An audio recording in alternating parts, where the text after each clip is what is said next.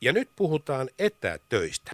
Tätä tässä maassa on harjoiteltu nyt vajaa vuoden verran. Toki ennen tätä koronaakin on etätöitä tehty, mutta isommassa mittakaavassa useiden satojen tuhansien, ellei peräti miljoonan ihmisen toimesta kokemusta on karttunut. Ja nyt minulla on puhelinlangan toisessa päässä Kirsi-Maria Blunkvist. Hän on Lappeenrannan LU, tai siis LUT-yliopiston tietojohtamisen professori kauppatieteiden linjalta. Tervetuloa lähetykseen. Oikein hyvää huomenta. Kirsi-Maria Blunkvist, voisi sanoa, että jos tässä nyt peilataan ja katsotaan taaksepäin tätä viimeistä vuotta, korona täyttää nyt nimittäin koko lailla tarkalleen 12 tai yhden vuoden, niin on sanottu, että kaksi asiaa on tehnyt valtavan digiloikan vuoden aikana, oikeastaan suuremman kuin koskaan aiemmin. Kaupanala, erityisesti ruokakauppa ja sitten etätyöt. Onko niin, että digiloikan todelliset voittajat ovat etätyöntekijät ja kaupan ala? Joo, tota, erinomainen kysymys. Tota, mulle ensimmäiseksi tuli mieleen, että, että äh, mikä tässä on tosi tärkeää molemmilla on itse asiassa luottamus. Koska jos miettii myöskin tätä kauppaa, niin, niin tota, siinähän tietysti on tosi tärkeää, että jotta tämä tällainen kotiinkuljetus yleistyy, niin kuluttajan täytyy voida luottaa siihen niihin tuotteisiin, siihen laatuun, ää, mitä he saa. Ja myöskin hinnoitteluun, eli ne ennustettavuus on siinä tärkeää.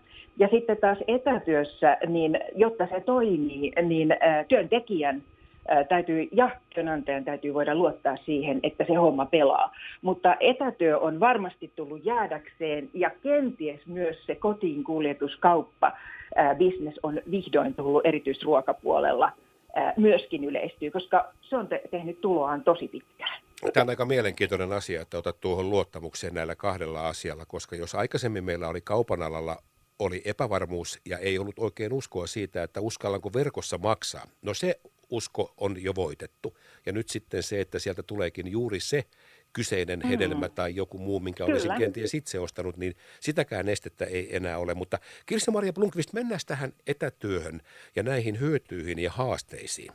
Mikä on sinun käsityksesi siitä, että miten ihmiset, jotka tekevät nyt etätöitä, mikä on se hyöty, minkä he katsovat tästä nyt sitten saaneensa kaikkein eniten? Joo.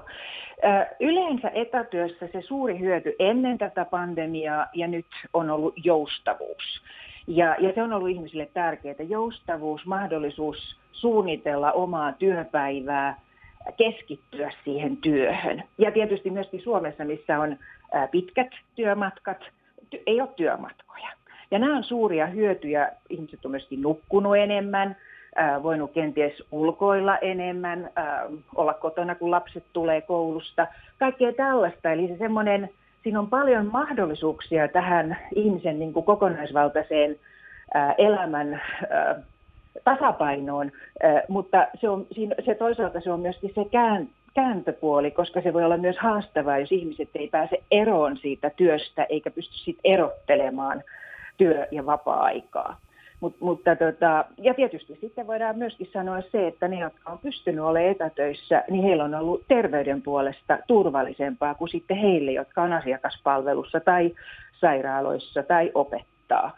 Et, et kyllä se etätyömahdollisuus on ollut valtavan hyvä ja se on varmasti tullut jäädäkseen. Ja itse asiassa sekä työntekijät, jotka sitä voi tehdä, että työnantaja myös voittaa siinä monella tapaa. Et, et mä olen ihan varma, että, että siitä ei peräydytä, mutta minkälaiseksi se työskentely tulevaisuudessa muuttuu, niin sitä me ei vielä täysin tiedetä ja sen takia sitä täytyykin tutkia. Otetaan noista haasteista hetken päästä kiinni, mutta palataan vielä tähän sinun näkemykseesi siitä, että työaika tai oikeastaan siis työmatkat, ne ovat nyt pois. Jollekin se voi olla merkittävä, se voi olla pari-kolme tuntiakin päivässä lisää Kyllä. tehokasta aikaa, kun ei tarvitse lähteä eikä tarvitse sitten palata jostakin. Mutta Kirsi-Maria Blunkvist, mikä on sinun käsityksesi siitä, että miten tämä etätyö on muuttanut itse työntekoa?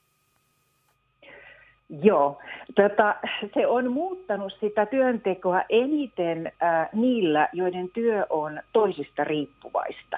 Ja se on muuttamassa sitä, ja me ei ole saatu vielä niitä kaikkia hyötyjä siitä irti, koska jos ihminen teki tämmöistä hyvin itsenäistä työtä ja teknologia mahdollisti sen organisaatiossa oli digitaaliset prosessit, oli, meillä on Suomessa erittäin hyvä teknologinen infra, oli, oli tota laitteet ja mahdollisuudet, niin eihän siinä niin kovin suurta eroa ole, paitsi sitten tietysti se sosiaalinen vuorovaikutus työkavereiden kanssa.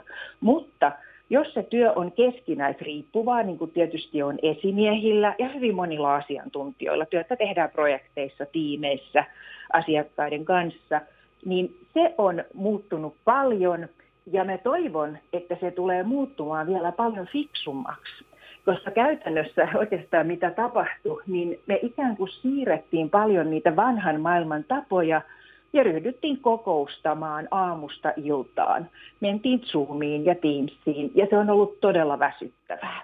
Ja tämä on sellainen, että me ei missään tapauksessa pitäisi pysähtyä tähän, vaan meidän täytyisi kehittää näitä toimintatapoja paljon fiksummaksi ja vähän niin kuin poisoppia vanhasta ja miettiä oikeastaan, että miten me halutaan tehdä tätä työtä nyt siten, että se on tuottavaa, se on tietysti työnantajalle ja työntekijälle tärkeää, mutta sitten myös, että me voidaan luoda arvoa ja meillä on mahdollisuus keskittyä siihen työhön, meillä on mahdollisuus oppia, me voidaan saada apua toisilta ja se on myös terveellistä, niin kuin tämmöinen kokonaishyvinvointi on olennaista myöskin sen tuottavuuden näkökulmasta pitkällä tähtäimellä. Eli meillä on hirveästi vielä tekemistä, mahdollisuuksia, että me ollaan ikään kuin tämä kriisi on, mä näen sen sellaisena niin kuin työn näkökulmasta, niin näen sen tämmöisenä niin kuin pitkäaikaisen kehityksen, teknologisen ja globalisaation kehityksen tämmöisenä niin kuin myrskynä,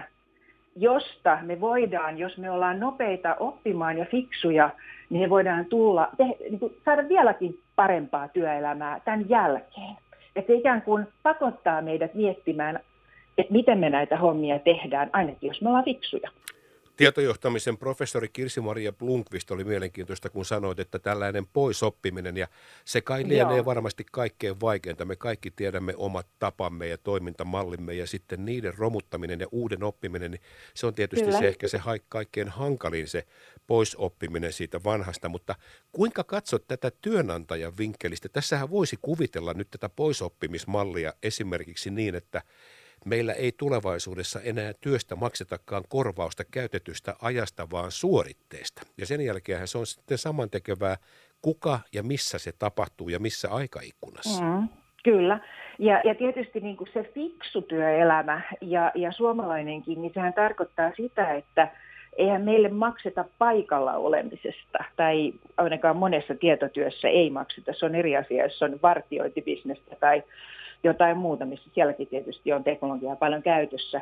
Mutta periaatteessa se, että meillähän täytyisi silloin olla hyvin selkeät tavoitteet, mihin me pyritään, eli tarvitaan sellaista perinteistä vahvaa johtamista, mutta sen lisäksi, miten me luodaan arvoa.